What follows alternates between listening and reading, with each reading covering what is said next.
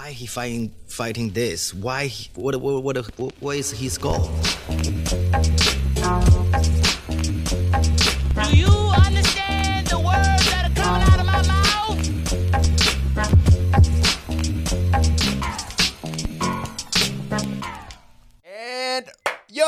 Welcome back to the immigrant section. I'm sitting here today with Salma Hindy. Salma, what the fuck are you saying? I'm just chilling, you know, trying to survive loneliness in this lockdown. I think we're at the point in the pandemic or in the panty, like my I friend. call it panty, You yeah. call it panty. Yeah. Um, the where nobody actually believes it's a pandemic anymore. Like they just believe. Oh, it's all scam or like controversy, yeah, right? they just believe we live in a police state, and the government's just trying to see like how far they can get away with controlling us. You're right. Today, they, did you see the news? Today they said don't use Colgate. You can only use Crest. What? Stop. Just because. I don't know how to question them. it's just so. I only have Crest. That's the problem. Now I gotta go buy Colgate. You know, hey, it's the government, right? Yeah, and like even the Some rules- shit's so arbitrary, and you don't know who to ask or Yeah. what the question would be. Like they say, wear a mask into the restaurant, Yeah, and then I'd be in the restaurant and no one is wearing a mask on their walk to the washroom. yeah, It's like. yeah. It's so weird. Do I wear a mask to the washroom? They, they, let me ask a manager. Yeah. Comes back. Okay, mask on the way to the bathroom. No mask on the way back. You're like what? It's so weird. And the rules are so yeah, like they they're changing all the time, right? Like in the beginning, the first lockdown, they're like, don't even like speak to a soul, like no one, your grandma that's dying, too freaking bad, right? Yeah. And then this time they're like, if you live alone, you can uh you can go see like one other household. Or two. Or two, yeah, literally. And I was like, all right, they thought about me this time, Yeah. right? But what if they forget me next time? Like, you don't know. It's it literally is just evolving, but it also goes to show you the government is just a collection of people. They are just learning it as we are learning it. Exactly. And they're like adjusting, like, okay, are the deaths going up? They, they are? Okay, all right, go back in the house. You know Yeah, what I mean? yeah, yeah. Like they don't really know either. They're not like super smart people. Yeah. It's just a collection of people responding to statistics. Exactly. And like it's so weird because I have a lot of friends in, in my circles who are like like the haram police basically, but like Oh, yeah. for COVID. Yeah, like right? you can't have a Swedish berry next to them. you Yeah, know? Or yeah. a fuzzy peach. you can't eat a fuzzy like, peach. you know that has gelatin. Yeah, like, right. bitch, that fucking ask you? God is merciful, okay? Don't at me. I'm so mad. Salma, it says here that you didn't. You ate the non-halal one. Okay, you're done. Yeah. I, it's actually known in my family now. Like I told my niece and my brother, I'm like, it is what it is. I'm gonna eat gelatin gummy bears. I don't care. That's a stage. That's a stage of life I'm at right now. That's a very reasonable mid-level. By the way, you know what's Yeah. funny? I usually when this is random, but when I get guests, I always make so the way gain works. It's like the way you boost the audio is Yeah. I. So at the end, my voice isn't really high and yours is really low. Yes. I make a judgment call on like the guest voice, how the it's gonna be. Yeah. And I increase yours and I reduce mine. Yeah. And three minutes into Today this, you're like, no I've problem. reduced yours. I was just like, let me go ahead and reduce that dramatically.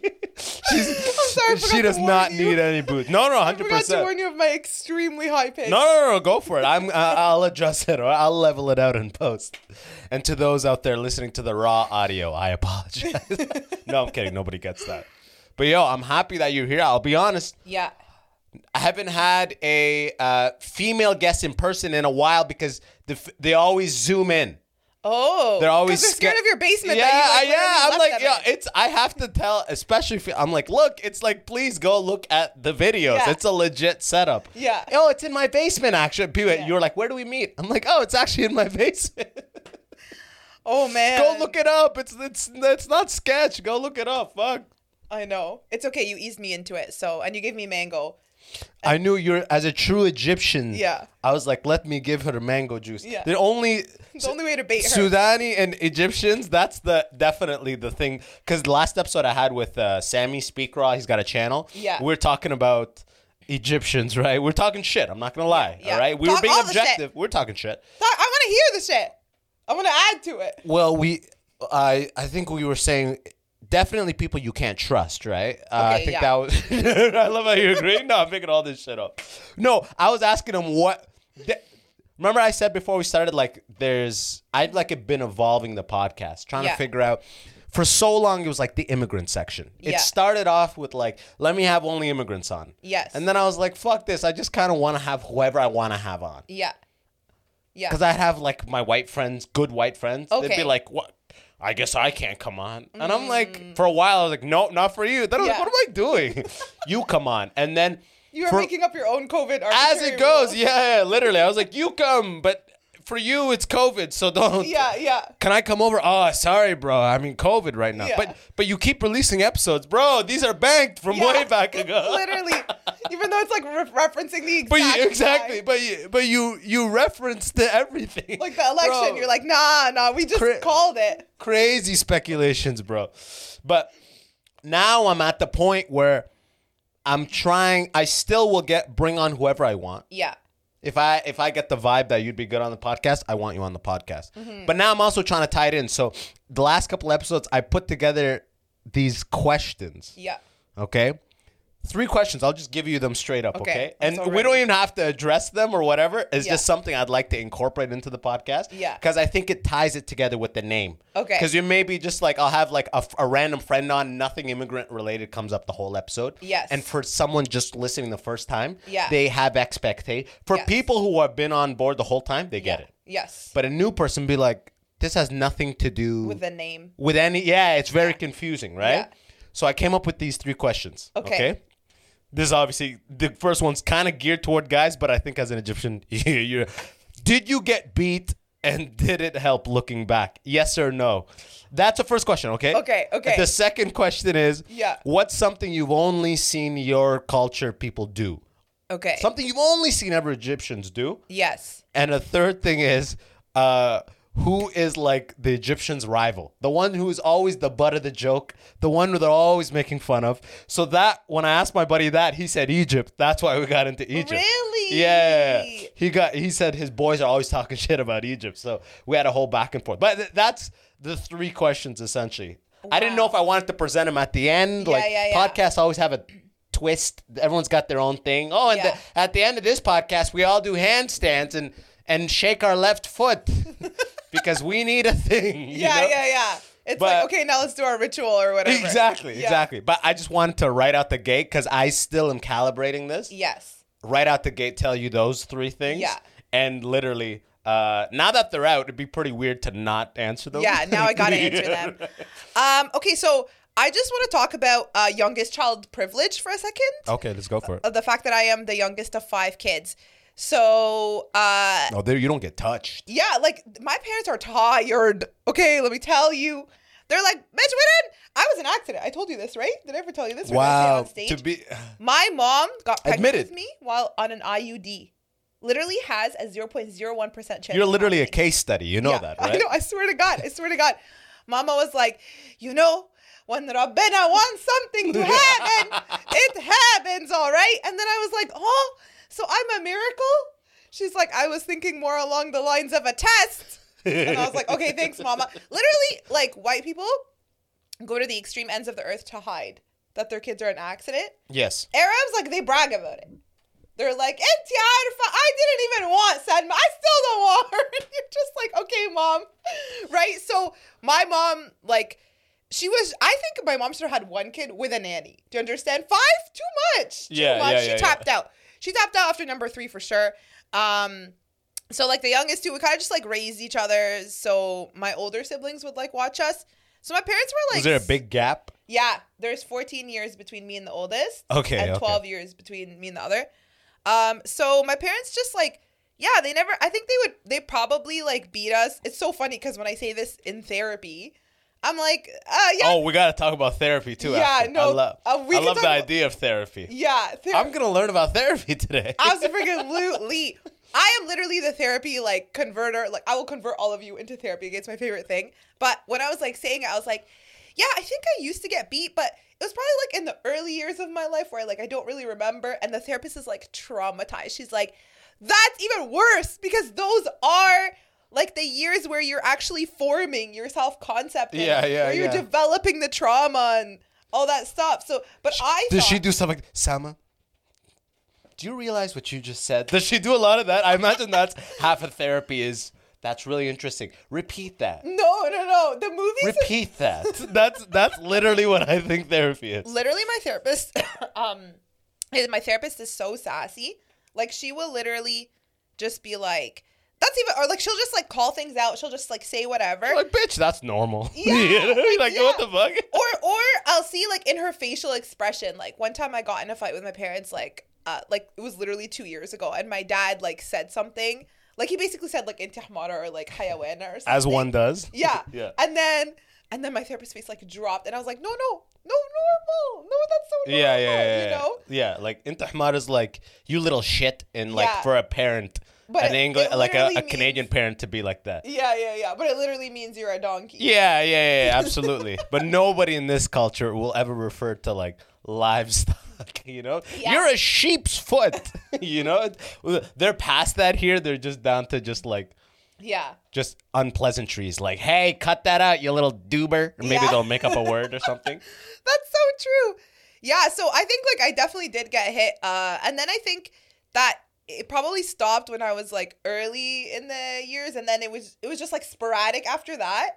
Uh Do you ever remember getting hit, or do you ever? So you got hit very early. yeah. So you can't.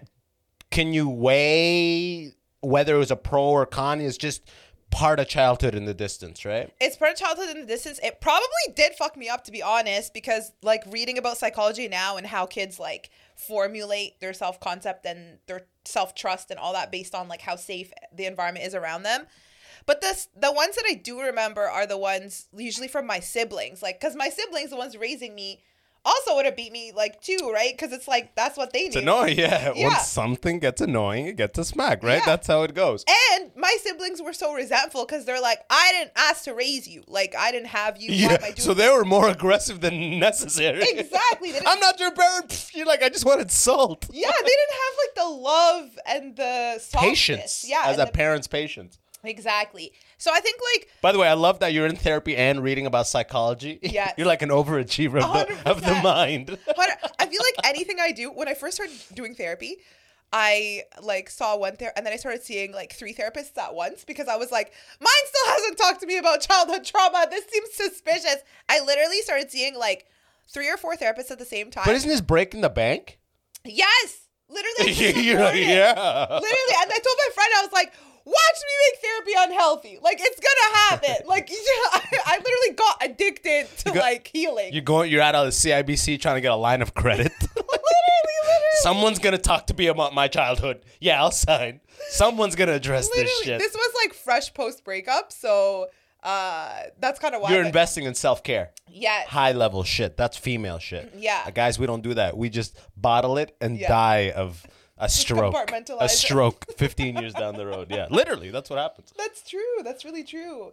Yeah, but anyways, yeah. So, So, uh, I actually, I'll just go for it. Yeah, no, I was just gonna Go say that that's the first question. I think that. Yeah, I, I um, don't know if we, I I'm so hyped up on therapy right now. Those questions aren't going anywhere. Yeah, Let's yeah, talk yeah. therapy, okay? Okay, therapy. So, do you drive what you want? You said they're not talking to me about my child about my childhood stuff. yes. Does that mean you have to drive what is or sorry, does that mean they totally drive what is discussed and you just kind of wait and hope that they bring something up? It's actually the opposite. Like I think they gauge what it is you are so consumed with and what it is you are like fixated on and you can't stop talking about and then they just go along with that. Hmm. Some of them are a little more structured and pushy where they'll be like, "It's not about that. It's not about the boy. Like it's not about the guy. It's about your attachment style from when you were a child because you were abandoned so many times. Let's go there. You know what I mean? But I think in the beginning um because I started going to therapy uh over 2 years now like religiously Okay. like every single week. yeah, once a week. Yes, once Gotcha. a week. Yeah. Um, and so at one point I was even like I would I was doing two a week because I was seeing like multiple. One of them was part of a free program though, right? Gotcha, yeah. Um, which is discontinued. I've tried I've I've tried to get into the free programs. really. Yeah, They're like it did not work. Four or five, six month waiting list. Yeah, Like, it's someone just brushed my hair softly and said, "Sorry, buddy. Just keep dealing with all that." Yeah. and they showed me the door. Literally, therapy is so expensive. It truly sucks, but it's so necessary. Um, What is the average uh, therapy? Like a hundred bucks an hour? uh, that's like cheap. I would say That's cheap. Yeah, average in Toronto is like 150 to like 180. Are there like celebrity therapists? Like everybody wants to get Dr. Michelle Glinglinglog? Yeah. Yeah. Yo, do tell me who's the hottest in Toronto? Yo, the hottest therapist. They pull out in the fucking 911 turbo. They pull up. Whoa, whoa, whoa, whoa, whoa. Freud. Don't even kill me. Yeah, basically like Oedipus. I they think- just say syndromes and shit and race people, you know? Freudian. Oedipus complex. like Ballin therapist. Do tell. Um, I think it just depends on like how many years of experience they have. Then they're more expensive, and like if they have like if they're part of like a group or something, or if they have like their A own collective. business. Yeah, or but but then because like my sister went to a therapist one time and they were like on some I don't even know like. 40th level or something no probably higher on like that Scotia Bank Tower or something and you see like the Sienta like it's just stunning views Wait, okay, okay. Is that like- a good or a bad thing so? I feel like probably like if if she was paying like 240 a session it was oh, now it's like 340. yeah like it was probably like 90% of that payment Isn't- was for the view Oh, it's elevation cost. yeah. You know? Yeah. We add $10 an hour for every floor higher we go. Literally. So I think it's just like, yeah, it's just, but uh, some therapists that are good and you get wind of them, like being really good, they end up just mostly not just that they're expensive, but they're just impossible to book. Oh, like true. they don't have openings for like four or five months or something. Mm, Yeah. And my therapist is like that too. There's like no loyalty. I'm like, why aren't you canceling everybody for me? But she books up like right away. That's weird. If you don't have an opening for four or five months, because the idea when you get in with a therapist Yeah. is that you lock them into on a recurring schedule. Yeah. So is that the first time they can take on a new recurring person?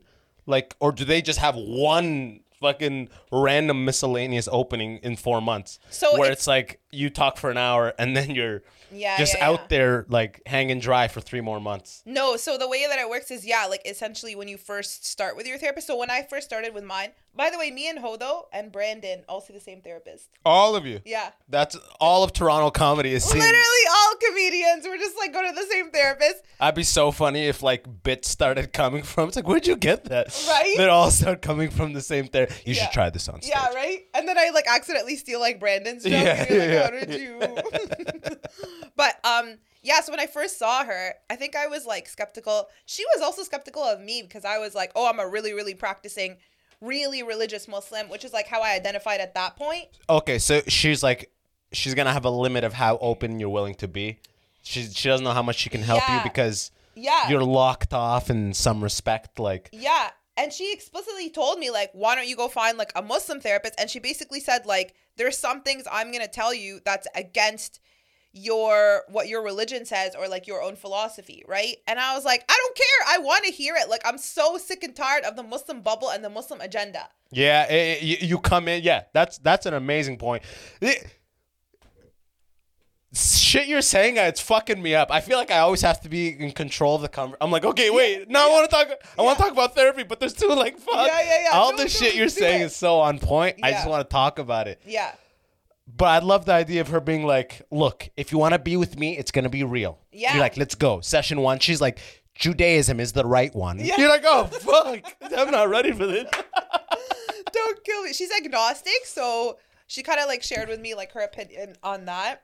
um Agnostic is pretty much like the government's view on COVID. Like, maybe we, we'll see what the statistics show. Yeah, yeah, yeah, yeah, basically.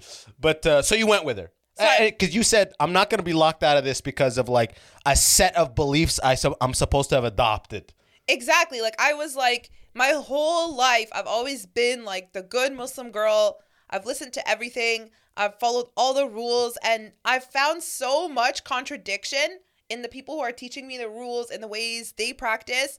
And it just doesn't make any sense to me anymore. And I think like I wanted to understand the objective human psychology of how things work and how I work, how I'm like basically where I stand in in this like community that I'm in and how I interact with the world and what that actually means. Um and then yeah, and then she asked me some questions like she asked me like what's your opinion on like LGBTQ rights and all these kind of things cuz she wanted to see like How locked in you Yeah. were. Yeah. And like obviously I'm a very like open progressive liberal person. She just pulls out bacon and starts eating it slowly. you got a problem with this? Uh-huh. She's Right? rubbing pepperoni on her But, face. but I think I See any issues with this? Yeah. But I think I actually gave her like the Muslim scripted answer or whatever Gotcha. that I thought like I had to answer. And then and that's a really big thing I learned in therapy is like I had this like I would identify as being a certain person when in actuality I was way more liberal, way more progressive, way more open-minded, way more chill. You know?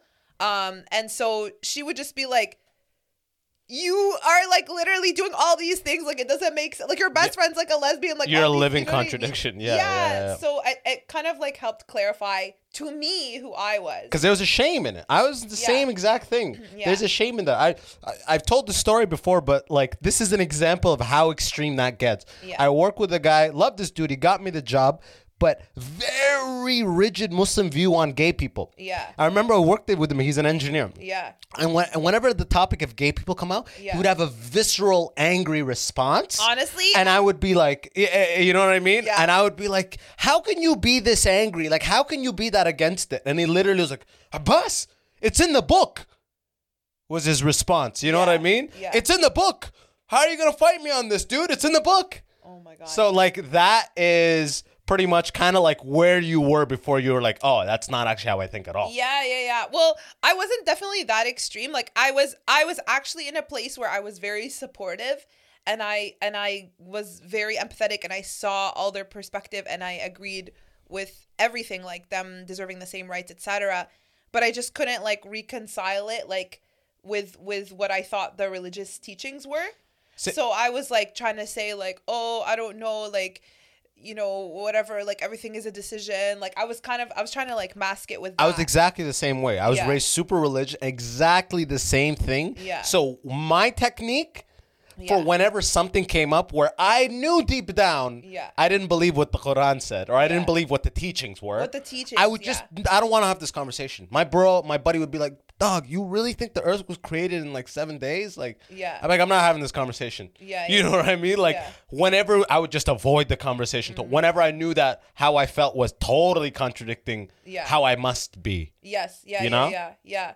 Yeah. So that was like so in the beginning, she like that's kind of where I stood, and then she was trying to suss me out, like to see, like you know, we we like, and then I kind of she's like, do you want to do this like on a on an ongoing basis? And I was like, I don't know, I'm still like testing it out because I didn't know if I wanted to go with her.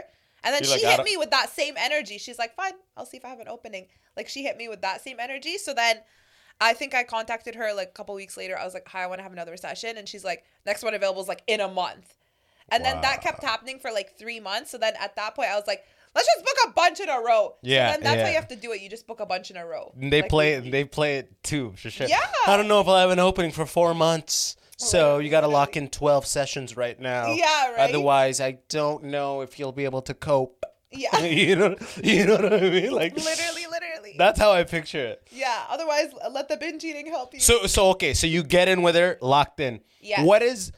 Is there like a curriculum? You get into therapy. You, I'm assuming you sit in a nice chair. yes. And you start talking, or does she start talking? The first, I would say, two to three sessions, I talk the entire time to the point where I was like, Salma, you're paying her. Yeah, Let yeah. her talk. She probably Yeah. talked the last like five, seven minutes maximum. And she had to like shut me up so that she could drop. But when she talked, like she talked, you know what I'm saying? Yeah. Like it was like everything I was saying was just like not even Fluff. an ounce on a scale. Yeah. Okay, and then she talked and it was like banger after banger, like j- wisdom, wisdom, wisdom. Like You're like, you should write this shit down. yeah, I'm like, She's like, I oh, am. yeah, right. I literally, uh, you're gonna think I'm such a dork, but I've been doing therapy for what two years and like a couple of months. I write, I go home after each session and I write down like the entire thing. I transcribe the entire thing, just cause like that's how I like soak it in, and then I sometimes I refer back to it if I ever get like confused or like it's not even just confused. It's just like logically, if let's say you're like doing something that's not healthy for you in the moment, like the when you talk through it you get so much clarity you get it's like so logical it makes a lot of sense to you whatever and then you're you're really empowered by that conversation.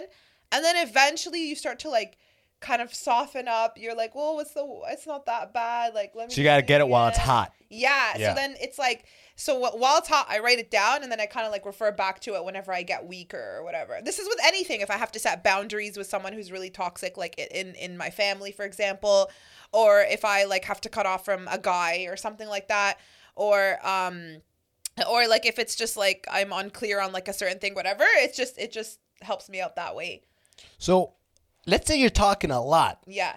What does she hit you with? She goes, "I think you're blank, blank, blank," or does she go like, does she try to dig deeper? Does she like ascertain like conclusions? Like, It's both. It's both. Like so for the since I went to her right after my breakup for like the first 6 months all I did was talk about the the guy and the whole relationship and whatever and I think like she would just hit me with things like she'd be like yeah, but he's taking up so much space. Like she would make me see it in a way like I never saw it before. And then she would tell me about codependence, like the fact that I'm so dependent on this person. And then she would talk about um like then she would be like you know uh, it's you, you're and then we'd get into family and then she'd be like you had like you know a certain dynamic in your family that was so toxic and unhealthy and you just recreated it in this person and it, that's mm. why he felt like home to you and then like do you know what i mean she would- damn. yeah she would draw like massive like she she would basically take you from like l- like being this close to the drawing and just pull you Oh, like bird's like, eye view. Yeah, bird's eye view, and you just see everything like so much clearer. You get like a snippet, like an insight into that.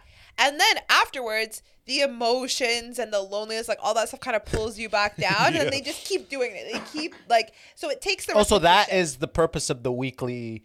It keeps you grounded, so to speak, like It- the it- the weekly recurring thing. it keeps you grounded, but also like that's how you make significant progress, right? Like in the two years that I have been going to therapy, I'll tell you the ways in which I've changed. Okay. Which I think is like drastic.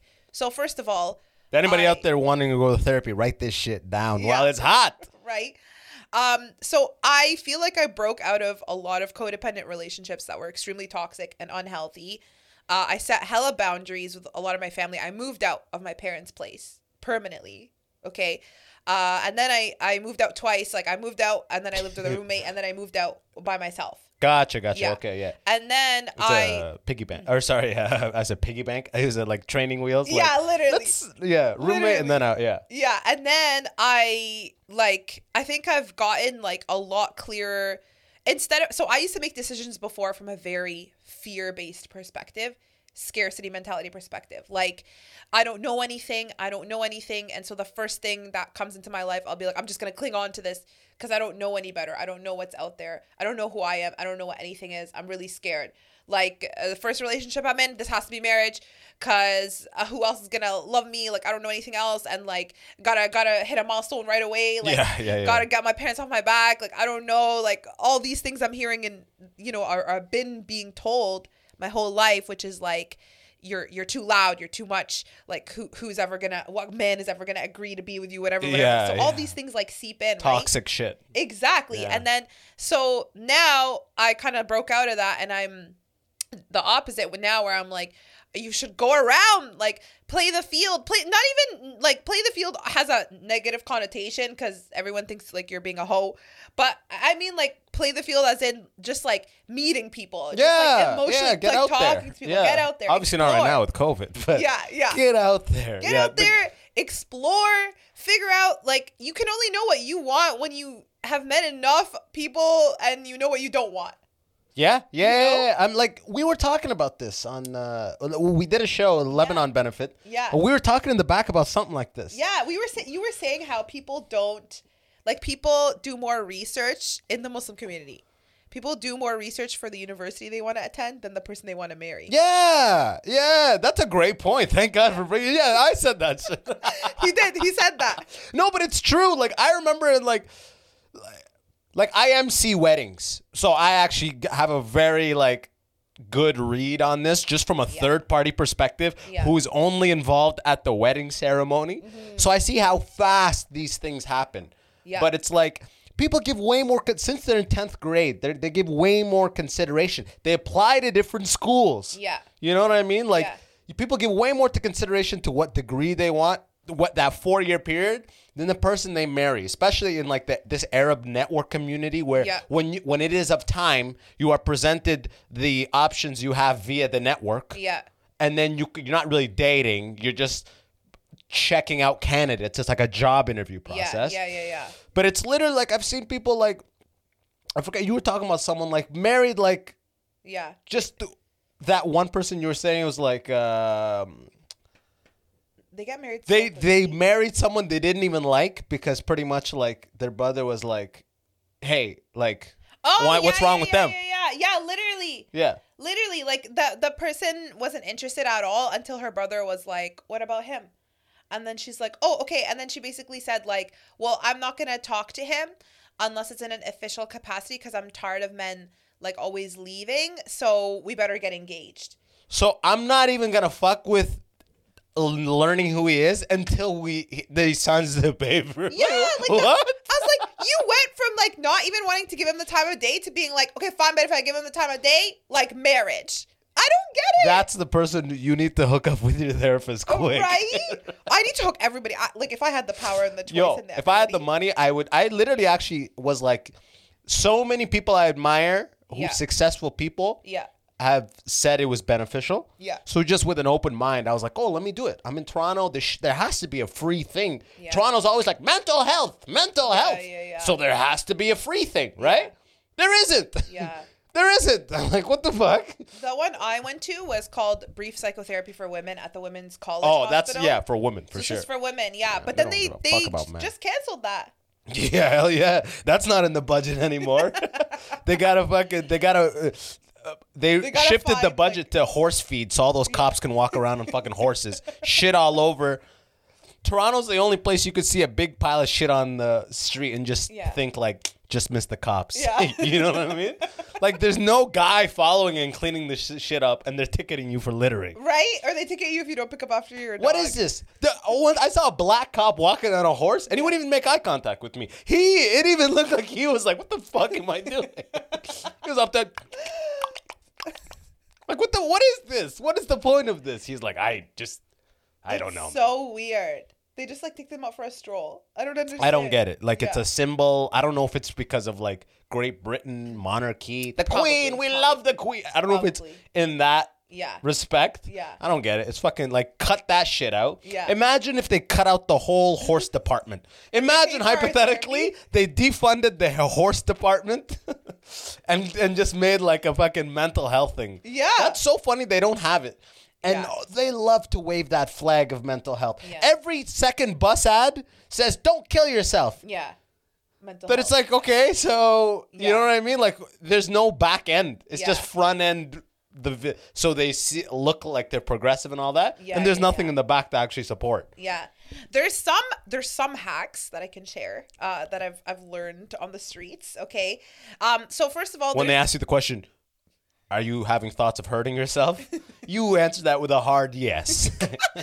basically if you go to your family doctor and say like I'm having thoughts of like depression, anxiety, which like who in this I entire have. world? I have who done in this entire world has not? no, should- I have done that, and I you. still didn't get there.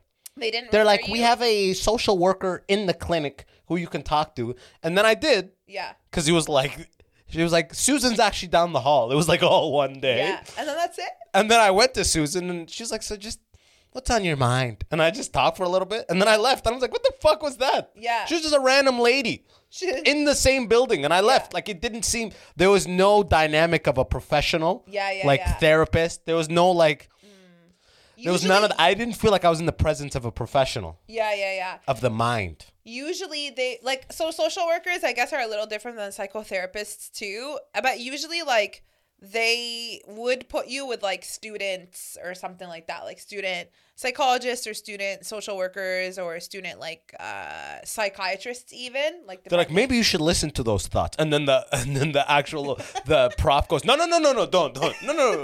Steven, think about that. Oh, oh, yeah, you're right. Maybe don't listen to those thoughts. Like as students like their learning room. yeah Now, Steven, don't you want to tell her something interesting from unit three? Oh, yeah, okay, so how are you you know, like how does that go down? No, like they're in training. They still have to get their hours, so they would be on their own. But then I think they just like receive. They they have to share their notes. I think with their superior, and they just like receive feedback and stuff that way. All I know is when I lived in Detroit, I, I was I, I wanted to save money, so I went to University of Detroit Mercy to Yeah. get my teeth. I needed teeth work, so I went to the dental school, Yeah. and the dental students would fix my teeth, and they would do shit, and then they would have to wait for the approver at every step. It'd be a three-hour thing. That's thirty minutes at a normal dentist. I'm just sitting there, forty-eight chairs, just fucking. We're just waiting. Is the guy coming? Yeah, he's just with another couple chairs. He'll just be a couple more minutes. Like that's how I, I imagine this therapy. Like he's just rooms of people getting therapy and the real therapist. Everything going good in here? yeah, we actually had a question about suicide. If you could come in for a second. She tried to kill herself six times. Yeah, I'll just I'm just gonna check with room six and I'll be right back. All right?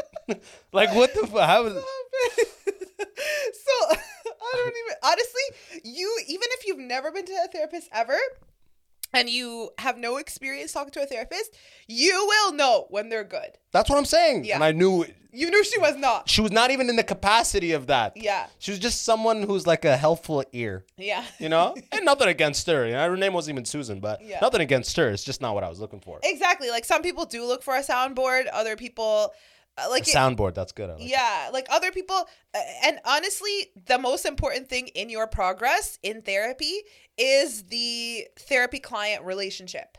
Yeah, I would, uh, of course, that because you're going back for that person. Exactly. You know, like, for the progress you guys are doing. and I was like reading this paper. It's like a research paper about uh, having narcissistic parents and then how you become a co-narcissist because you your whole life you had to cater to them. And basically this paper says that the for people for children of narcissists, the therapy patient relationship is actually the most beneficial ever because to you the therapist kind of um, signifies an authority figure who is like safe And you need that, yeah. and you've never experienced that ever and it's kind of like just by seeing them and them like forgiving you and not giving into your protest behavior and not showing any sort of narcissism that in and of itself is healing Oh, shit. yeah like you don't even realize but it the and and basically that paper says that Healing at 180 an hour. you know what I mean? Yes. That's uh, that's an expensive healing. That's but the yo, only caveat. yeah, yeah, right? yeah but it's You like, want to heal, don't you? yeah You just bang at the reception. I only have 160. Oh, I thought you wanted to heal. I I guess I could put it on the credit card. yeah but you know what my family hates that i go to therapy because they're all just like they Just talking about us. yeah yeah they they just like think i'm changing so much Yeah. Uh, and they're like my values are changing drastically from theirs and they're very uncomfortable about that. So they all like spread rumors among themselves like you know salma can't even afford it. She she works she, she's addicted to therapy. They told me that. They're like you're addicted to therapy. I was like what? I'm addicted to like processing my thoughts and like gaining clarity. It's so funny to be going to therapy and then on the outside of therapy, the reason you're going to therapy, that group of people is being Yeah. like you're addicted to this. It's Yeah, just like the, that that is the justification for continued therapy. literally you're feeling good and it's Yeah. like you're addicted to this shit. Yeah. You're nothing without it. You're like fuck. Well, they, they take it as a direct offense, right? One the best ever was when I ordered this book called uh, "Children of the Self-Absorbed: um, How to Cope with uh, like basically having like narcissistic parents." I hope you had a gift. and my wrap. dad opened it, and he's like looking at me, and I'm looking at him. And he's looking at me, and I'm looking at him. it's like it's that meme where it's like the two the two black guys yeah, looking yeah, at each yeah, other. yeah. Yeah. and then he just gave it to me, and I was like, "Thanks." He's like, he just gave it to you. He's like, I'm not self-absorbed. and then Yeah, he just right? walked off. His head low, Baba.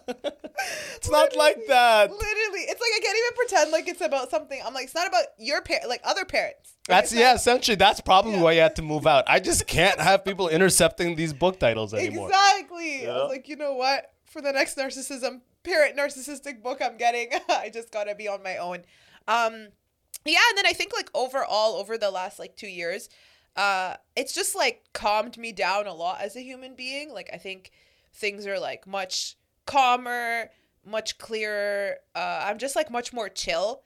Um, things don't have like severe control over me anymore. Um, and I read people so much better, so much quicker. It's like ridiculous. Like I used to go into and because now I see my own flaws, so Yeah. now I can see the flaws of other people. My Right? problem was I could only see other people's flaws. you know? Really? No, I mean not right now, but I'm saying like I was I came up in like a similar type of uh, environment. Yeah. So it's like I would I was always chasing like uh, perfectionism, Yeah. Which isn't a thing you can chase. For your own self? for my own self. Same, yeah. So hating on, I'd always have like hates, Yes. belittling, judgmental thoughts outwardly all the Yes, time. yes, Look at it. They're like this. They're like this. And you know what I mean? Yeah. Like, and you're not ever really bringing it back in. Because those conditions were placed on you. Like you can only be loved at best Yeah. if you are smart, if you're academically succeeding, Ah. if you're religious, if you're praying, if right? Yeah, If exactly. you're, you listen to your mom, if you're obedient, if you're calm, if you're quiet, if you're uh, financially contributing, if you're whatever, whatever the conditions are. If you if you're if you're fit, uh, if you look good, like whatever, all these conditions. So then you put them on yourself, you're right. and that's what oh I my did. God. Yeah. Now, should I just email transfer you 180 or do you, can you put out a payment plan? No, but that's how our parents. No, no, no, but you're so right. You're Yeah. so right. Yeah. And it's still like I'm saying, it's still something I'm gonna do. And now I'm gonna back off looking because I haven't ever since I failed to find a free one. I backed off completely. But didn't the government just approve like a huge funding for uh, therapy from like for people who are anxious or depressed? But I don't know when that's gonna kick in. I don't know about any of that stuff, and it's like I feel like they prioritize one. I, Yeah, now the point then is, COVID came in. I will just. Uh, I'm almost like self-diagnosing with a lot of stuff. I read a lot about other stuff, Yeah. but I but I also recognize you can only do so much by yourself. Yeah. So I'm literally just gonna wait till my money is right, and then Perfect. Yeah, Yeah. yeah. That, that's a great plan. Because, yeah, it's exactly that. Like, you can read about concepts and everything, but only when you're like sitting with a therapist do they actually dive in through like the memories or the experiences with you and then break it down and like tell you what to do and kind of like walk you through it. And it's basically like having, you know, like a someone who's really experienced and coach you through these like emotional moments and stuff to actually like unburden yourself like, yeah, yeah, yeah. There's a lot of the way I look at it. There's a lot of like, as you get older, you do like your brain is like a computer, yeah and like your childhood is like your version one software. Yes And as you get older, you do software updates, software updates, Yeah. and you're like on a version ten software now.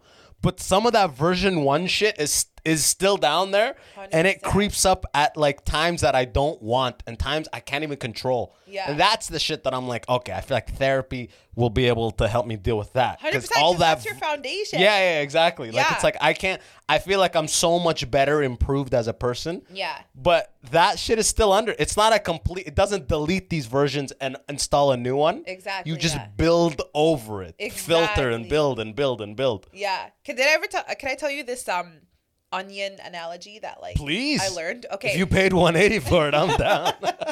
yeah this one and i read it in a book too afterwards which is i'm gonna give you some suggestions after this since you like said that you read.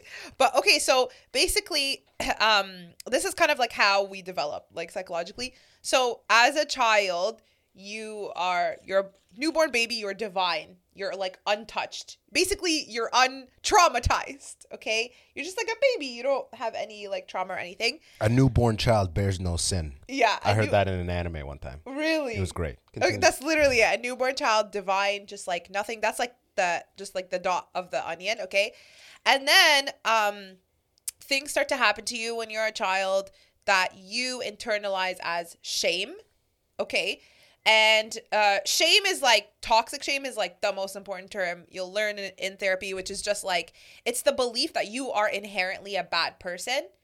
Not that you did something bad, but that you are bad Gotcha. okay like okay. there's like there's something wrong with you you're like unworthy etc as opposed to like like for example if you run a red light you're not gonna be like oh my god i'm a criminal like i'm a bad person. You're just gonna be like oh i did something that's like against the law. Whoops. Yeah, right? yeah. but some situations like uh, if let's say like when I was growing up, if I ever like disappointed my parents, or if I ever like missed prayer, if I ever did this and that, or if I ever like did something like with like a boy or drugs or anything like that, I never did anything, but I'm just like saying. Then then I would say like, and then and then you would get caught and you get yelled at by your parents, you get shamed for it. Then you think, oh my god, I'm a bad person for doing this. Yeah. You don't feel like the emotional turmoil and the way you internalize it is very different than how you would internalize running a red light and what that means about you as a human being. Right? Yeah. right? So that's what shame is. Like when you mm. believe that you yourself are a bad human being. So as a child, you don't have the the logical ability to be able to discern your actions from who you are. So you actually internalize almost everything that happens to you as shame. For example, like if you're two years old and you run to your mom and you're like, "Mama, look, I just drew this," and your mom's like so tired coming back from work after a long day, and she's like, "Oh my god, I best just leave. I'm tired." Yeah. you're not gonna be like, oh, mom is tired. Okay, you're gonna like your heart is gonna sink, and you're gonna be like, mom doesn't want to talk to me. Yeah, yeah, right. Because I'm a bad person. Uh, Shame, shame. You're just gonna internalize On you, shame. yeah. As a child, you your mom or like your mom could die, and you would still internalize that as shame. You'd be like, if mom It's loved like me so fault. much, Yeah, she yeah, she wouldn't- wouldn't have left. You know, like it logically makes no sense. Yeah, yeah, yeah. yeah. But as a child, you don't have because the, world ability. uh, revolves around you. Exactly. So whatever's happening outside is a result of, Of your who you actions or who you worth. are. Yeah, yeah. Yeah. So then you start to like internalize that as shame and then you start to develop defenses as a child to make yourself feel better. Either you start crying or um you start being like the the really good girl, you start being a perfectionist. Uh And you- then biting the shit. I had the, I was a perfectionist Yeah. with the biggest nail biting problem oh my god. and the most like anxiety for like 20 years. yeah, You you, become a worrier. Yeah, Yeah, you become oh, really yeah. anxious, or you become, you, uh, you start, you go hit other kids. That makes you feel better. Uh, I was hitting them too. Yeah, wh- whatever gets like gets you attention. I'm fucked up.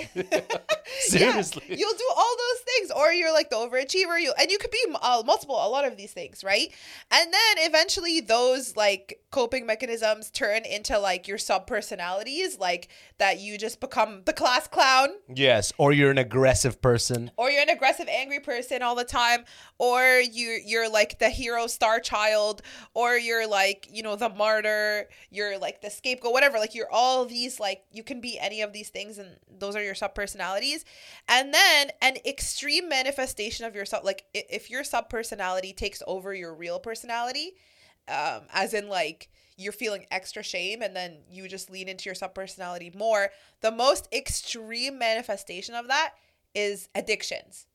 So then you become you start to develop addictions. Like addictions on um anything like whatever Substances. substances, alcohol, porn, sex, food, Therapy. uh therapy, right? Yeah. Yeah, um shopping, like Yeah. stuff like that. And so all of that, like you've created now like all like this huge like onion, whatever, all of that, like the whole purpose of those addictions is to stop you from feeling shame. Huh. Yeah. So like on the day to day, like we're we we do have shame. Like so, what therapy does is it kind of like goes all the way back into your childhood as much as you're able to to like really unpack a lot of your memories um that you that you carried with you that were really painful where you faced like abuse or injustice abandonment whatever and then they really help kind of like they they make you Put into perspective. yeah, or they make you your adult self talk to your younger self in that moment. Damn. Yeah, I bet say- the tears come at that Oh time. my god, that's the That's when the only tears thing come. that makes me cry. Yeah, That's just hold on. like- All right, it's gonna be good. Yeah, Just hold on. Ah. Like picturing younger Sandman Yeah. because you're so grateful to your child self because they got you here. Yeah, yeah, They yeah, yeah. really, they really made you get through it. Like even though they developed unhealthy coping mechanisms, it's the best you could have done in the environment you were in. Because you like who you are now. Yeah. So you can't change any of that. You can't change any of the ingredients that got you here. yeah. But you can't deny that some of the things that got you here were not the best, you know? Yeah, and your child self is still with you right now. Like Mm. your child self will come out in moments where you're triggered. Like if if you are have like a fear of abandonment or you're you're, you're triggered or someone does something, you start to act up. Your anger like takes control of you or whatever. It's because your child self is so resentful from all the times they were abused and taken advantage of when they were younger. So they'll like blow the situation out of proportion right now. So the the idea of therapy is to kind of like really heal and and and kind of like send away your younger self like go back and give them everything that they want it's kind of like the analogy that they give in therapy is like it's kind of like you have like a five year old child with you that's like everywhere and instead of throwing them at everyone and being like take care of her take care of her she has all these needs like she wants attention validation she wants love whatever you are the one who takes care of them and then just kind of like lets them go so that they're not controlling you do you know what i mean Yeah, yeah, that's amazing. yeah That's like a huge leap forward milestone for you. Just like your ability to succeed in this life. It, it, it uses your mind and your upbringing as uh an asset rather than a liability. You know, yes yeah because I feel like we're just out here. We have all these liabilities. We just got here, yeah and we're just a, a sum of all of those like separate parts. Yeah. But like things like that, like um, therapy, like a whole, we'll say package of therapy. So a lot of sessions. yeah That shit puts all that shit into perspective. yeah And it literally lets you, it lets you own it. Lets you know in this situation I'm gonna act.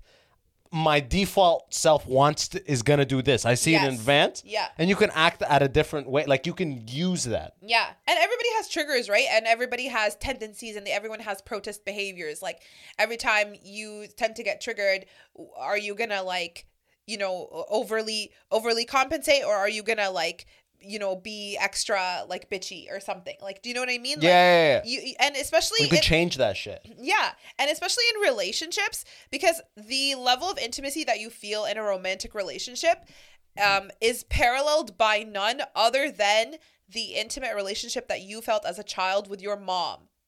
So that whatever dynamic you had back then, like if you had a secure relationship with your parents, then you tend to have a more secure relationship with your partner. But if you had parents that uh, kind of like le- abandon you and you didn't have a really secure relationship, then you either tend to be very anxious attached, like you you really cling on to your partner a lot, or you tend to be avoidant, where you're like you distance yourself every time you get too close or too vulnerable, like it's scary for you. And so uh, even socially, like women, I think tend to be a little more anxious attached than men. Because uh, women are always told like you gotta lock down a man, you gotta lock down a man, Yeah, biological yeah, yeah. clock, biological clock. Whereas men are always told like ah, don't let her tie you down, play the field, like you're still young, like do your thing, right? But um, like basically the uh, and then the idea is like that you can kind of once you're aware of like your attachment style. Also, another partner can enhance or really like make your attachment style better. If you're if you're with a secure partner, usually you end up kind of becoming secure yourself. But if you're like if I'm with an avoidant partner, oh my god, my anxious attachment will just like explode. Oh, okay, gotcha. Yeah. Just because like you're not getting what you need, Yes. And not- so it's making your shit spiral. Exactly. And so I read this book. I just finished it called Attached. It's so good. It talks all about this. And uh, that was one of the first things I learned in therapy, by the way, that I'm like extremely anxious attached, or at least I was in that like Yeah, at that time, yeah. Yeah. And um basically the book says like 50% of people are secure attached and then others are like avoidant or anxious. And then it says like that uh and okay, so you know when you watch like Indian matchmaking or like our community, they always say things like Oh, you- you're just assessing the compatibility of two people. But oftentimes, the compatibility that they're assessing is very outwardly, like the job that the person does. Like, oh yeah, it's, yeah. it's based a on like, doctor goes well with a teacher. yeah. It's based Yeah. on like maybe lifestyle. It's more so like based off of like just credentials. But nobody is assessing, which is the importance of dating, in my opinion. Nobody is assessing like the intimacy compatibility of these two people emotionally. Cause you don't know yet.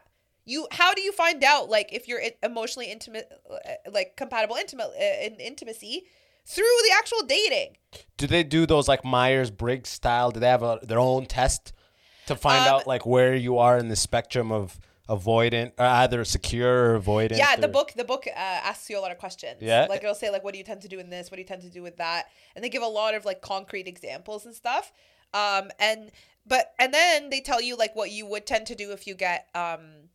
Like if you're calling all the time and then he doesn't answer, like your protest behaviors would then be like you give him the silent treatment or you whatever you like don't really say anything straight, like you become passive aggressive. Like you Yeah. do all Oh, there's things. techniques in the book. Well, no, it tells you. Oh, like, this is what you would do if you would were this and this is what classification. stay- Gotcha. What should stay away from? And Gotcha, what you gotcha. instead. Like say it straight up or or whatever.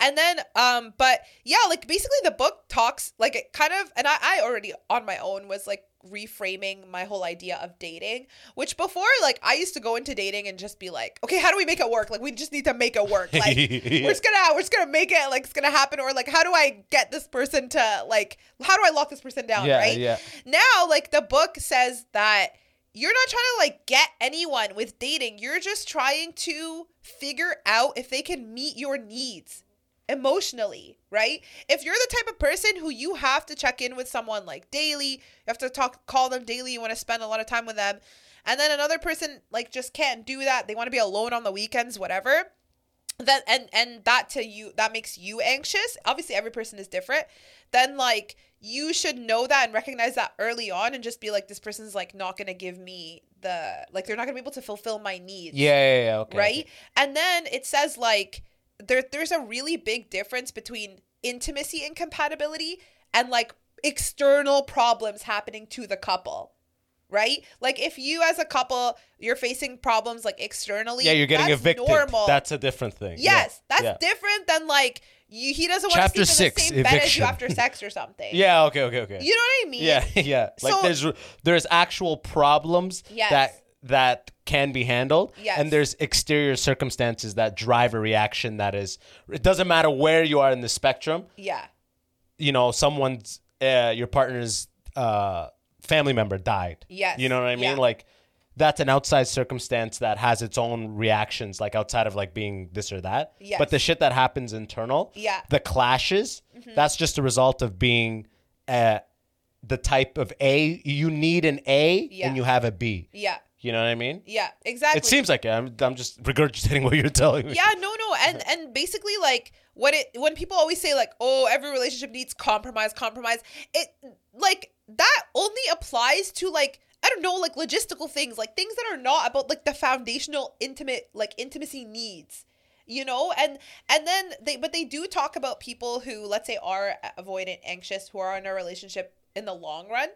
So like let's say 20 years pe- these people have been together and it's that same uh, problem I told you about where like she wants to spend her weekends with him and he always wants to be left alone on the weekends. Yeah. So they just basically suggest like instead of you every single week fighting with him and always getting disappointed, just like adjust your expectations. Like just be like, okay, he's never gonna hang out with me on the weekends. So on the weekends, make your own plans and just be like, peace out. I'm gonna be with the girls, right? Okay. Yeah. So they advise that, but then But at the same time, I, re- it seems like the real advice would be like, But then what they say, they say, you know, some people choose to stay in relationships uh, because they look for different things in marriages. Like some people just want a, To a lock person it they get, down. alo- uh, get along with and just have children. That's their expectation. That's fair, right? But then they say, like, if you're in the early dating stages and you're noticing these incompatibilities in the intimacy, it's not gonna get better. yeah, they're like, bro, just get out of there. It's not worth it. Yeah. Like staying.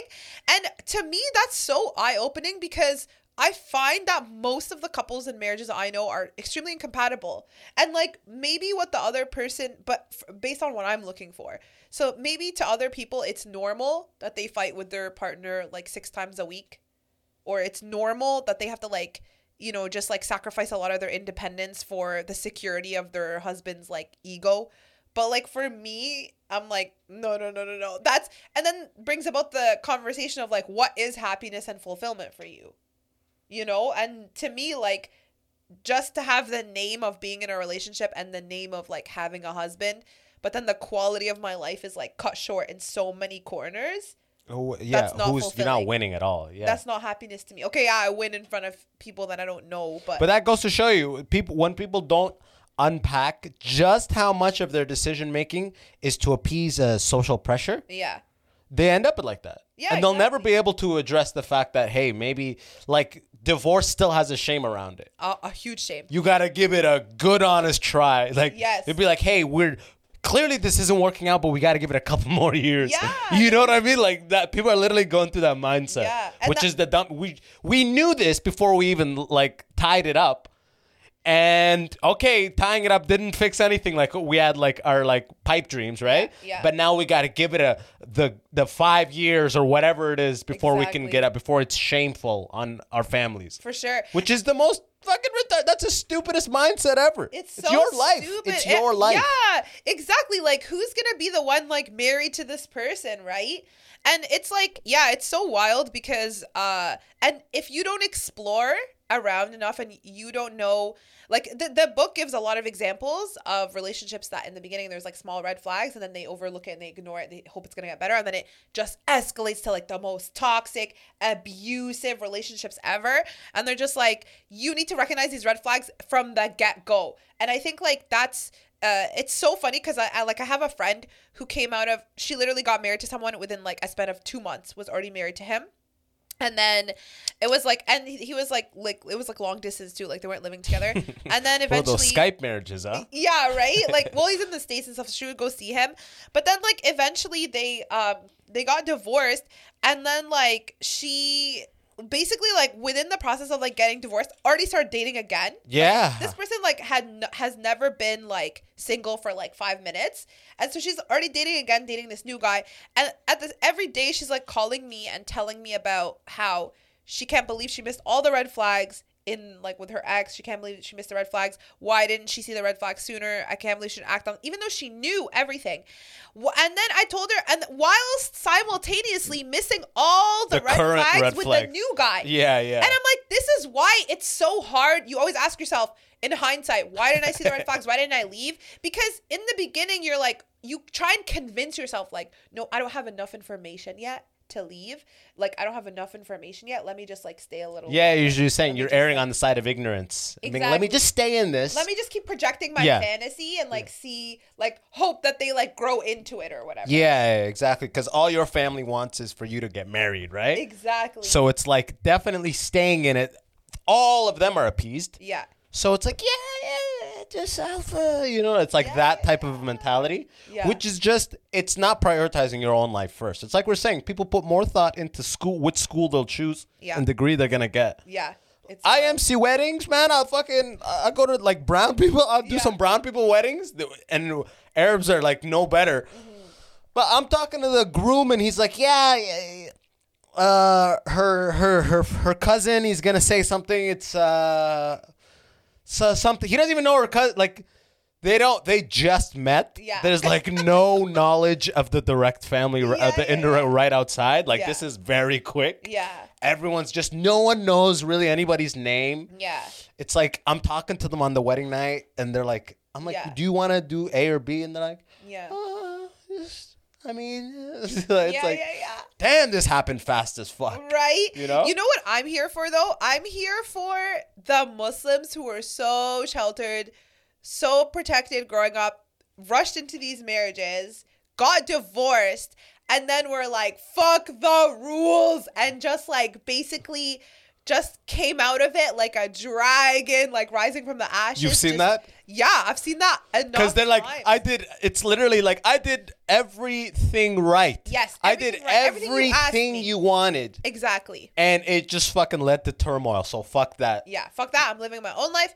I'm figuring out what I want. I'm figuring out what my values are. And all I'm saying is, you don't gotta get to that crash, burned, fucking dis- site of the plane crash destruction Yeah. before you can say that. Be like- Exactly. you know, you can veer the plane away from the ground way before the point of the crash. You know. Exactly. Can we talk about this like cognitive distortion that Muslims and like Arabs have though, which is this concept of a scoreboard?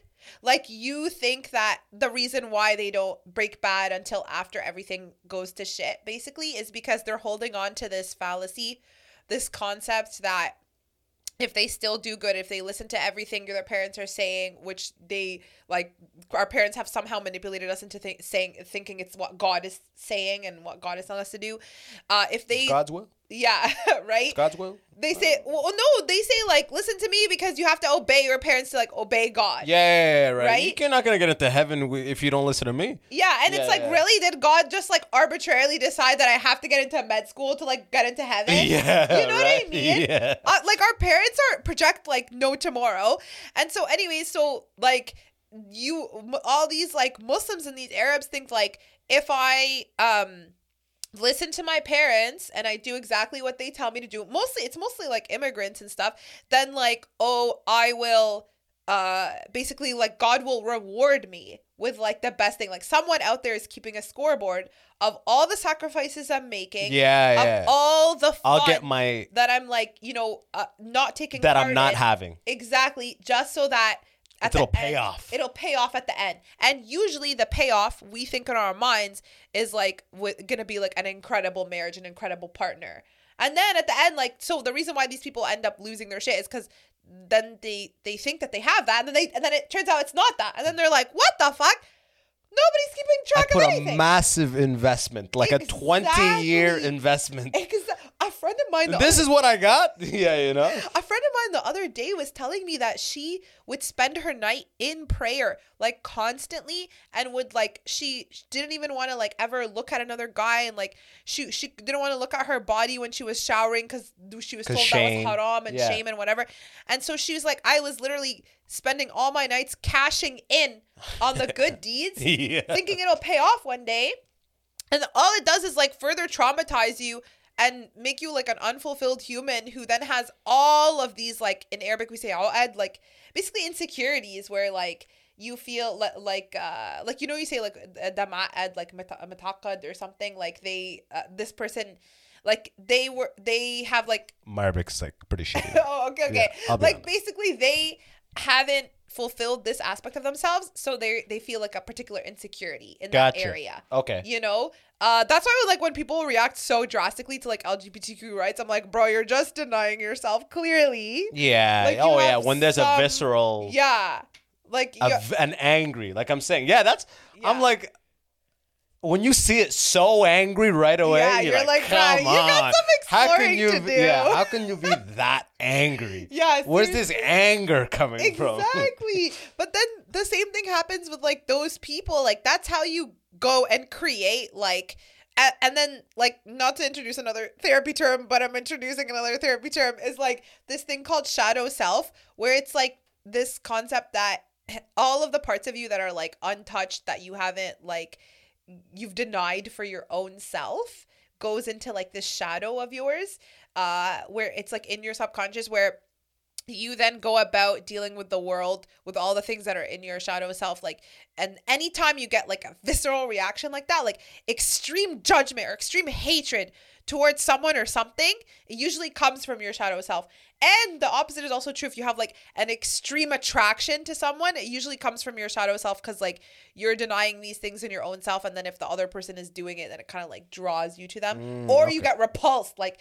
oh i can't believe they're doing that like probably because you're denying it for your own self you know? So i, I feel like mm, like this is a regular person's shadow self and this is like a muslim person's shadow self. Yeah. we just deny everything for yeah, that's that's an amazing point. Yeah it's ridiculous There's so much shit added to the list of just general living. Yeah. It's That- it's like and that's why people get so butthurt and they take it personal when someone removes their hijab. Oh, Like in the Muslim community, they just like They're like, everyone what like- the fuck am I doing? Yeah, yeah, because okay, if let's say the reason why the like girls are wearing their hijab is because we're taught like you're doing this as a sacrifice, you're sacrificing the attention that you would get from men or whatever for God. You're you're being modest, all these things like you're you're doing you're sacrificing and you're doing all these sacrifices for God for the hereafter, whatever. This is like the spiritual aspect and how it's for some reason that's how it's like taught to us. So then you're like, okay, well, I'm gonna wear the hijab and all that stuff, and uh, it's gonna get me a better life, and it's gonna get me a better afterlife. Like it's always like for dunya wal akhirah. Like you're yeah, gonna, yeah, like yeah, you- yeah. you'll have It's not just about life the now. This is a test. Yeah. Yeah, you'll have a better, a better life here and in the hereafter, right? And then basically, like you then see these girls who take their hijab off, and then not only are they like, you know, having the same quality of life as you, they're probably having a better one. So then you lose your shit. You're like, what the hell? No, that's not allowed. Like I was told about the scoreboard, you know, and and you basically apply your own judgment onto them, thinking like it's not fair, what they're doing is wrong, and then you start judging them. You start being like, wow, I can't believe you just gave in to like shaitan. All yeah all of that tone is pretty much having like that thought you're like hey these are the rules what are Yes, you doing yeah. you fucking rule you know what i mean Yeah. and you have a great bit on this that hijab bit i won't Yeah. i won't redo it but that bit so funny Yeah, it's like inspired by this. But it's like it's like okay, think about it cuz seeing COVID and the haram police come from that is actually so trippy because it's how Muslims operate, right? But like it's the same with COVID like if people don't wear their masks outside you say yom al qiyamah and then yeah, so then you say Judgment or, Day. or you see people hanging out without you, uh you feel FOMO And so like the the Muslim mentality shadow self would say, well, they're being reckless and like probably one of them is gonna get COVID or like, you know, they're gonna cause like harm or something like that. Try and convince yourself like because you're feeling You're making the right call. Yes. You're winning being right here. Exactly. Yeah, yeah. You try and make yourself feel like self righteous and you and you're right about it instead of being like "Hmm, maybe there is a, a point to that or maybe whatever. You know what I mean? Like, and it's very interesting. I don't know what's right or wrong, but it's just like these are the things that dictate like these extreme reactions in you and and it's what makes you like i've seen a friend of mine like you know call the cops on people because they're hanging out and like do all these extreme things and she'll be like it's the law it's the law and i'm like yeah but also like there's a big emotional and psychological component to it that you're like Ignoring. projecting Yeah, onto yeah, them yeah. and it's the law is not necessarily always right like it's changing every five minutes It- you know like slavery used to be the law you know It's, it's it's what you want to do. It's like you. It's like a. It's an act of vengeance. Yeah. Via the law enforcement. Exactly. And that's that's a, a big thing about a lot of like the social justice like warriors or police on the internet. A lot of them are just bullies looking for permission. You know? And it's like they just run away with it. So I don't know, like it's it, it's pretty it's pretty wild like to see a lot of these things and obviously everything is nuanced, every situation is like different and stuff, but uh yeah, like I, I don't know, like Have you ever thought about being a, like a, a Muslim woman therapist? I think you would break ground there. I'm sure there's already like a bunch. there's there's definitely a I'm, lot, I'm yeah. sure there's a bunch, but Yeah. being one of the sought after Toronto ones. Yeah, you yeah, know yeah, I mean? right? That's Salma Hindy in the 9 11. Don't kill it. I, Hijab or not, live your life. You know what I mean? I That's how I my, picture I sent my niece this meme the other day that was like, it was like me to to like younger people or whatever. It's like do the most, be a hoe, and I was like, this is literally. I was like, this You is me to you guys. Like I said to them, I was like, this is me to them. Like I'm always like pro exploring. Like get out there, figure out what you want to do. Like don't live with these shackles, because the more you live, the more fulfilled you'll be, and the less you'll have in your shadow. You know? yeah, a hundred. It's like you're literally like that person who made it to the other side. Yeah. and they're like, the grass is not greener on this side. it was great over there. You know what I mean? Like, yeah, like I, in that same like, extending that same olive branch, pretty much. Like I did the same thing. Played along, Yeah. went with the rules, did it exactly how I was supposed to do. Ended up with the engineering degree in the engineering job Yeah. for a year and also two years in that job and just being like okay got to a point where it's like i got a nice car i got a nice place and Yeah. all the novelty of it all wore off and that feeling of being like okay this this day-to-day this is not for you Yeah. this is not this is not what you're supposed to be doing Yeah.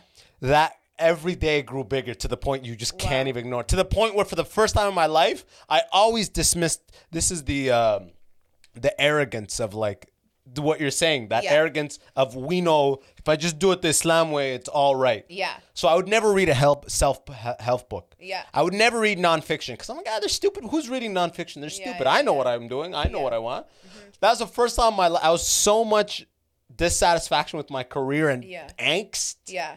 that's the first time I ever went to get a career self help book. Okay. That was like, oh, like I started reading, being like, how do I get rid of this feeling? There's Yeah. something wrong here. Yeah. Yeah. Yeah. This I wasn't supposed to do this. Yeah. And if I look back, the answers are clear the whole way through. Yeah. But I was like, even throughout my university, I never went to class. I ha- I openly hated every class. Yeah. But I was just like, I You gotta get the was, like, degree. something you gotta do. I gotta get the degree. I said I'm doing this when I was 17, so I'm Yeah. doing it. I'm 21 now, but I'm gonna. I'm almost done. Yeah, yeah, yeah. And now I'm 23 in the Yeah. states doing it, like running off the momentum of your decision when you were. When I was in sixth grade, you asked me what I want to be. I want to be an engineer because that's what my parents put my head. Yeah. So just the echo of that into 23 from age fucking 11. Yeah. You know what I mean? Yeah. Being like I've just been making decisions off that momentum for years. Yeah. Yeah. yeah.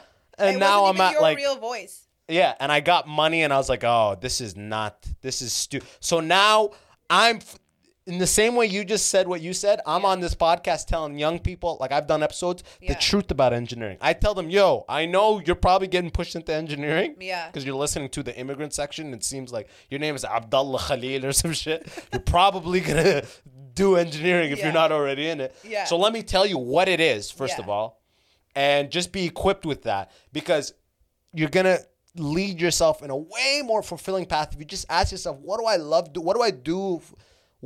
Am I? I love gaming. I love whatever it is. Think about what you love doing, Yeah. and at least try to find work in that industry first. Yes. Yeah. Mm-hmm. Whatever it is you like doing, fi- start there. Mm-hmm. You know what I mean? Rather than just be like, I'm gonna be a doctor or a fucking engineer. Yeah. And it's I honestly think like 17 is so young to be making a decision that like you're going to be roped into for so many years of your life. And then every time like those college scouts come or like the university or whatever come to your high school, they're always like, "Oh, it's very easy to transfer. It's very easy." No, it's not. It's impossible, It's so yeah. difficult to transfer between programs, but yeah, that's why like I'm pro like taking like a gap year between high school and university to like figure out what Yeah, is yeah. you My, want to do. my little brother did that. My mom was going crazy. Took two Yeah. years off. She thought he was never going back and shit. I was like, no, it's good for him. Like, let him see what the work. Let him see what the uh, work industry is. Uh, be feel what an employee is like. Yeah. That's gonna all drive your decision for ending up in a place you should be rather than pursuing something that you thought of like how many people and th- and I made it I became an engineer and got an engineer how many people you know pursue medicine and then just end up with a, a science degree because medical school is only the people who are uh, driven yeah. and that's not even less than 10% of the people. It's so 90% a of them just system. end up with a bachelor's Yeah. in science or med or um biology. Yeah. And they're just fucking just doing a random job. And it's Yeah, just yeah, like yeah. that 4 years of what you just did Yeah. was for you to do medical school. And medical school is never going to happen. Yeah. Like I have friends from high school who's like, "Yeah, I'm going to go do I'm to try to be a like I'm to be a doctor." Yeah. That's never going to happen. Like med school is really, really, really competitive and difficult in Ontario specifically. Like we only have, especially compared to the states, much harder to get into med school here.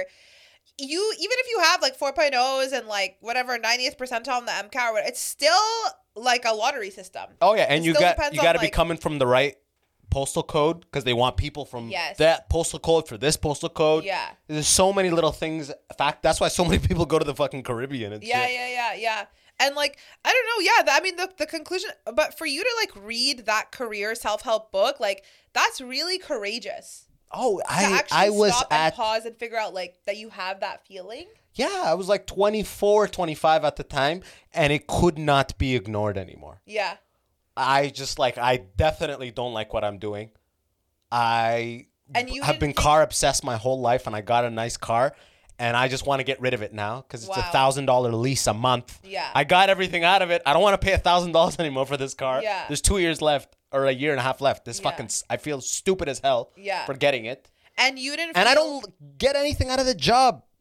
and you didn't feel like if I go to a different company or if whatever I did. Mm-hmm. So I was like, I was in Michigan. I was like, you know what the problem is? Michigan. I need to go to California. So I moved to Sanford. I moved to Silicon Valley, oh, California. Oh, wow. Okay. I worked there for almost. I'm like, the problem is Michigan. If I go to California, I'll be happy, yeah. right? And it wasn't. No, I went again. I went there. Same shit. It was even worse over there. Wow. I I prefer it back in Michigan. It was even worse. California is nice, but the work environment for startups it was a nightmare. Yeah. Even worse. Yeah. You know what I mean? So yeah, yeah, yeah. at that point you can you can you can only lie to yourself up until a certain point. Yeah. and that's why I thank God I did fucking engineering. Because imagine doing medicine, getting into medical school, becoming a doctor, getting hundreds of thousands of debt. For now you're you're 31 practicing, and you're like, "Fuck, I hate this shit." Yeah, yeah, Imagine that. Yeah. 31, like, that's so rare if people get in right away. It usually takes like at least three, four times tries like to get in. I, I know a lot of people got in, but it's Yeah. like they get in, three, four years medical school, two year fucking residency, and then they s And then residency they send you out to Saskatchewan or some Yeah. shit, right? They go to some random corner of the earth. Yeah. Fucking flat, where flat Earth kind of makes sense. Flat land. Yeah, flat Earth makes sense where they send them. Yeah. Like okay, all right, that, and then they come back and they're fucking. Canada, thank God that that's not so bad, but in the states you're ruined. Yeah. you know what I mean. You're ruined. See, a lot of people would not follow their courage. And that's the thing I want to say about therapy and like self actualization and the path to awareness and healing is that it requires a lot of courage. It requires so much work.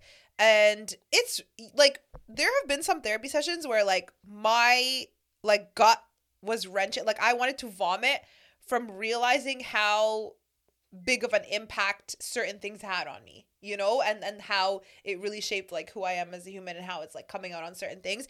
And I feel like in your situation, you could have easily been like, okay, let me just get married to like escape this horrible feeling and done that instead. Like, you could have found another way to continue lying to yourself and prolong it so much longer. And then that's why people get to a point in their life where they have a midlife crisis. Where they just can no longer ignore anything anymore, and everything starts to fall apart, like their families, like whatever, you know and it's it's because of that like because they they didn't have the courage much sooner to just be like no something is wrong i don't care if i'm going to upset everyone in the path that i thought i had for myself and shatter my self concept and who i thought i was as a person and just revamp That's why I'm saying for the young people that are listening, dodge all. Be honest with yourself about what you want to do. I mean, early on, like it's nice if you want to be an engineer or doctor, if you if that's really what you want to do, because it's a lot easier to do it now than to do one of the coveted things and be like, okay, this is. yeah I hate going to work. Yeah. But I have a nice house. yeah But I hate going to work. That's the worst feeling. Mm-hmm. Because now everyone gets used to you with that house. So you feel like you're letting people down by stop doing the job that facilitates the house. So you get trapped. You're living a life for other people almost. yeah You know? and that's and i feel like that's like the immigrant experience is that your level your standard of success or at least like how my parents see it is like you get to a level where now you can like show off to others Yeah. Like be like, oh, especially, you know, for your look at my, how my son is doing ABC, right? Yeah. And that's why I feel like for me, moving out was so empowering because it was like nobody knows anything about me anymore. Like they see me once on the weekend for two hours and that's it. Like I never talk to my parents about anything like deep. We just talk about the weather, talk about, I ask them about their jobs. Talk about I talk tell them about like a cake I made. I tell Yes, them about like my, my cat, what he's up to now. That- Yeah. That's it. The you know?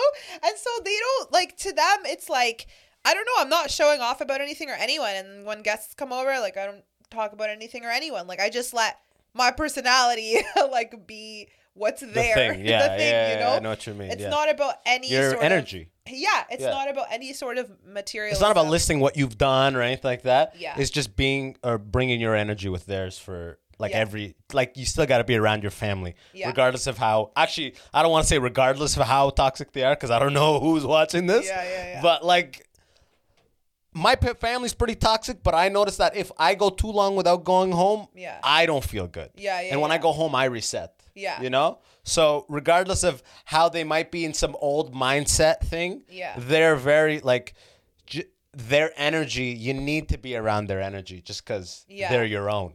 Yeah, You and, and I it- mean? it is really healing. Like, I mean, I I personally do believe in like biological ties and like you know like silat al-rahm or whatever, like how it's talked about in Islam, which is like your blood ties and stuff. Um, but obviously, like I think that the boundaries are really important to stop the toxicity. Like the way there's like when it comes to boundaries, there's like It's a lot harder for women than it is for men. Let me just add that. It's, Yeah. if I move out, it's whatever. For a, a woman to move out without being married, they're Yeah. like, It's like, what are people gonna say about? and you're, are you from the. GTA? Yeah. Yeah. For you to be in the GTA, moved out and not married, that's like, oh fuck, like you know what I mean? me That's a big like, move. It's you. Yeah, it's a yeah. you problem. Yeah, you know, yeah. it's about you guys. But basically, like, um, yeah, like when it comes to boundaries, like there is such thing as like an external boundary and an internal boundary. So like an external boundary is like if you say something that really triggers me and I go up to you and I say like, "Hey, like please don't talk about this. Please don't ask me about this topic because it really triggers me and I don't even want to I don't even want you to mention it." Okay, Got- that's an external boundary.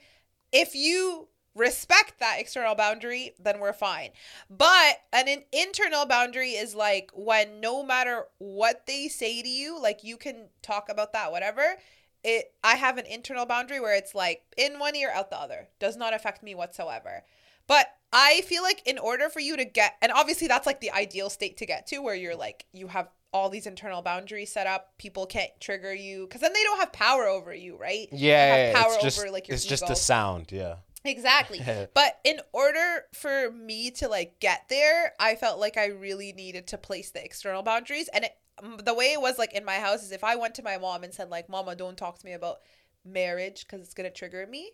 Oh my god, that's like the That's first. when it's gonna go She'll off, yeah. double down. She'll just She wasn't talk- even gonna talk about Yeah. marriage until you said now that, she's right? going yeah. to, right? And it's like, even if you're a rock, if you get like a drop of water every single It's gonna make its day, mark It's gonna make a hole in Yeah. you, right? So I was like, I need to like distance myself enough for me to first of all heal Yeah. from all of the like toxicity and trauma and everything I internalized about myself and the world and what I thought I wanted in my own like you know to achieve in my own milestones or whatever and then it's like to actually then like reset and say like okay like how to actually set up these like boundaries internally.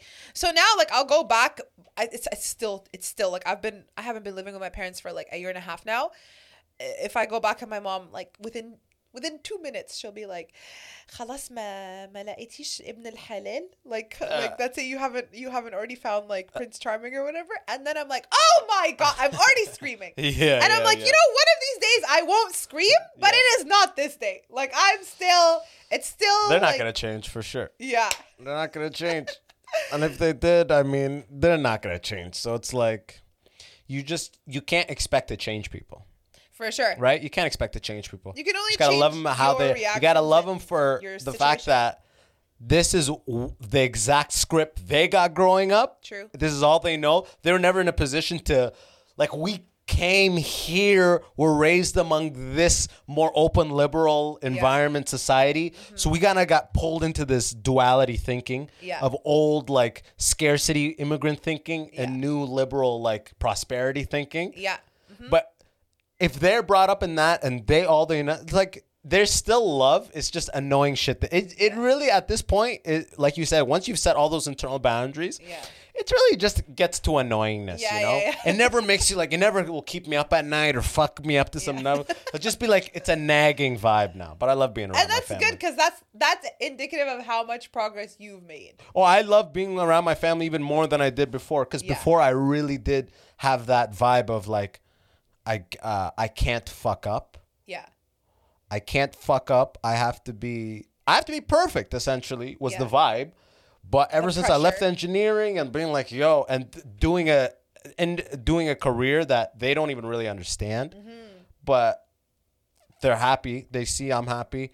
Uh, they, you know, my mom talks about marriage, this and that, but it's like yeah, yeah. also like, mom, it's okay. Like it'll all work out. I'm happy at the end of the day. I Abbas, Abbas, haram, and I this and this. You'll Yeah, yeah, start yeah, to bring the shame into it, yeah. and I'll just be like, Mama, it's good. They don't I'm even happy." realize it's a shame. To them, Oh, it's, it's like all shame. Yeah, this is shame is the main. it's the language. It's the language is shame. Yeah. The whole thing is shame. Yeah. Everything. I had so much shame. Growing up, I used to, if my if, we- if I had a girl, sixth, seventh, if I had a girl as a project partner, she called the house, my mom would be at the phone as I'm talking. Them no, like huh? No, so much shame with like your body is like trying to get you closer to women. Yeah. But there's a constant vocal shame internalized Yeah. within you, being Which, like, like, can we talk about how this fucks up some men? Like, it like traumatizes them and almost like im- like mentally like castrates them from anything like like sexually you like way more than you would actually know. And and then I was like that. Yeah, and then it's like then that's the opposite. Be- that like that's even more unhealthy because like anything sexual is natural, it's biological, it's healthy. I, had a girl. There's one my friend, his like girl in his floor in residence. Yeah. In university was trying to hook up with me. Yeah. And I was like, I'm trying to get into heaven, pretty much. Yeah. You know what I mean? That was my whole vibe. Like, just stay away from this. Like. Yeah. I'm thinking like I, eternal damnation. This is the face of the Yeah. devil. Yeah, yeah, Like yeah. I'm denying all these, I heard and I feel it, but I'm denying it. It's Yeah. like just that's a fucked up way to live. Yeah, you yeah, know what yeah. I mean? It's not a right way to live. Yeah, it's it's like, but like even in the you know those situations like one night stands or hooking up or whatever, like that stuff is like, I, I, like That stuff is whatever, but the point is like if you're not even in, like- open to the idea of like yeah, yeah, yeah. But it gets in the way of marriages sometimes. Like I know people who are married and they've been married for a few years, like maybe like ten years or more, and they like like they'll say like that their husband doesn't sleep with them and doesn't like sex and is just so weird about it and they just like kind of like do it once every like few months or so just like and they had the kid one time that's it like they just do not have That's a- that's a fulfilling nightmare. sexual- That's I know and Muslims would never nightmare. know this because nobody talks No one about talks sex. about that shit. Nobody Me and my wife that. were not having sex. What the fuck, bro? Are we praying Maghrib or not? What do you mean, bro? I told you to make that zan, bro. Qima salah, bro. What do you mean? Not yeah having- everyone would get so uncomfortable yeah, yeah. Man, we're not. I haven't. You know what I mean? You can't have that conversation. But yo, we are. We're at an hour and a half, huh? oh wow Well, I still gotta know. So Yeah. and you're still you're answering these questions because this is because people won't listen to the podcast unless there's a fucking twist. Yeah, yeah. Oh yeah, so let's answer the questions. Okay, so I did get beat when I was younger. Yes. Uh probably fucked What's me a up. thing? Uh, no, we're over the beating. We we talked beating before therapy. Well, that went into therapy. yeah. We did a tight hour twenty on therapy. Yeah. Okay. What's a thing? And something you've only seen, and now I feel like I'm just like Something I've only forcing seen this, but I don't give a do. fuck. I'm doing it. Something you've only seen Egyptians do. I don't know if this is like specifically Egyptian or not, but like I feel like they uh like they're they're so cynical in their humor and like they they're like so depressed and they're so cynical in their humor and then Uh, but then like they don't even realize that like they're doing that so they just like make it funnier. Like i just think that they're just like dead inside and really depressed. And then they say like I don't wasn't really- expecting that one. and they say like really funny things like because they're so depressed and like cynical and then but they don't even think that it's funny that they're saying it like they're just naturally like that uh and then that just makes it funnier like that's what i've oh, noticed like they'll just say some shit like, "Oh, what's it all for?" kind of thing. Yeah, like things like that. yeah and it's just like That's all nothing. yeah yeah. I've, I've just like noticed that in like the the like egyptian egyptians you know Like in Egypt or here, just among Egyptians. the ones who've come from egypt like five years ago or something They're the hardest ones with this. Like, Yeah. "Yeah, what's it all for? Yeah. Like that. That's so jokes. And uh, what was the and what do fucking- Oh yeah, talk shit about who like are Egyptians like ethnically wise? yes Who are they always talking or like who's the butt of the joke? i'm gonna like- tell you what i've heard okay Yeah, yeah, of course. So Sudanese, uh, Of they course. were they were like a butt of a joke. Uh, growing up, I heard that. Um, Algerians, they Alger- talk so much shit about them. They're like they're psycho. They're angry. They're like they'll beat the shit out of you. They beat their wives. They just nobody Egyptians talking shit about Algerians. What they say about Sudanis? They're lazy. No, like they just yeah, like or or they'll like it's like it, they make it seem like it's like an insult to be like to Oh, like this guy's like it's like how I was saying like how a lot of Arabs will say like the Yahudi kind of thing, like yeah yeah yeah. That's Like- that's like Muslims in general. I yeah, yeah, think, yeah, no? yeah. like Yeah. Muslims just be like it's like a Jew joke. Yeah, yeah, like, yeah. Uh, Egyptians will be like this guy's a fucking Sudani, like this guy thing. Yeah, like they'll Okay. do that or whatever. Some Yeah. of the jokes are racist, of course. Like Of the course. first ones I heard like growing up. Um and then Give, wait, what's the- what's the one you heard? oh my god. I'm not no, gonna be it's- mad. No, it's okay. I'm gonna say it in Arabic. Okay? I just cry. yeah, go for it. Okay, it was واحد راح السودان بالليل ما لقاش حد. a guy went to Sudan at night, and Didn't find anyone.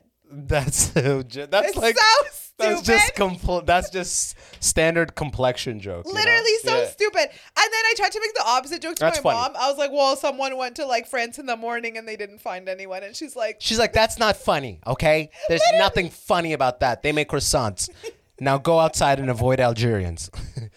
literally and then i think something in the in like the the egyptian community here in in the west yeah. like because i grew up uh, in the arab community here is we talk so much shit about syrians Yeah, We're okay. just, like they're so fucking uptight they just like احنا like دمنا خفيف like we uh, have like a sense of humor. They're the opposite. The mumtai, like they're just, they're just like you can't joke with the models. It's like talking to a wall. Like they're just so up to. They think they're God's gift to humanity. no, I have some solid. Wait, stories. are you talking about Lebanese or Syrian? No, Syrian. yeah, you're right, right.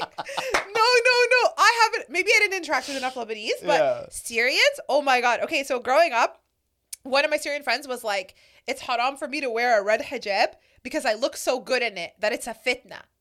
Yeah. And then another and just exited the scene on that. and she was serious. And then another Syrian woman who used to give the reminders, like the halakas at the mosque. Yeah. My mom used to give her a ride. She told my mom, she said, نص جمال العالم أخذ سيدنا يوسف وباقي نص جمال العالم أخذوه السوريين which means like half of the beauty in this world Prophet Yusuf took it like Joseph which is our belief we believe like he's like so beautiful whatever and then the other half of the world the beauty of the world the Syrians. Syrians took I was like what about the rest of us no this You're- is a religious Syrian figure like she's the most humble Oh, actually, that's Yeah. so funny. so we talk so much shit about Syria But you Egyptians are just great, though. I love you too. But yo, this has been amazing. This has been an amazing conversation. Yeah. I think, especially to uh, What's the younger conclusion? Muslim women yes who are hear this, I think it's a really like it's a necessary. I don't know if this type of conversation is out there in any capacity. Yeah. You know, so mm-hmm. it's amazing that you brought up that point. And therapy, yo, I want to do fucking. I just want to. I just want to have a thick. I don't want to be in therapy forever, but I want to try therapy and have a sick therapist and be like, yes I'm seeing Doctor Mind. Fuck, I don't know what. what, what Everybody needs a sugar daddy, but for therapy, for the mind. for the mind. But yo, tell the people how to find you, son. Okay, yes, you can find me on Instagram at salma.hindy. Uh, It's always in the description. Look below. website is salmahindy.com. You can find me on Facebook, even though I barely ever use that, and Twitter and YouTube There you and go. And TikTok. Yes. And are you on TikTok? I joined TikTok, yeah. TikTok. Okay, all of that in the bottom I will put. Uh, from my end, just leave a review wherever you're listening or watching this. Click that like button, subscribe. You know what to do. And remember, Patreon's got weekly solo episodes, so check that out. I air out these grievances, hit up current topics, all that. Join the Patreon and check all that out. But uh, Salma, thank you so much for coming on. yeah, thanks for This having me. This has been amazing. I can't, Yeah. You got to come back on though. huh? Okay, 100%. This I'm is ready. great. COVID or not, I was gonna say after COVID, but what did this change, right? Literally. Yo, but until next time, y'all are the best. See you next time. Peace.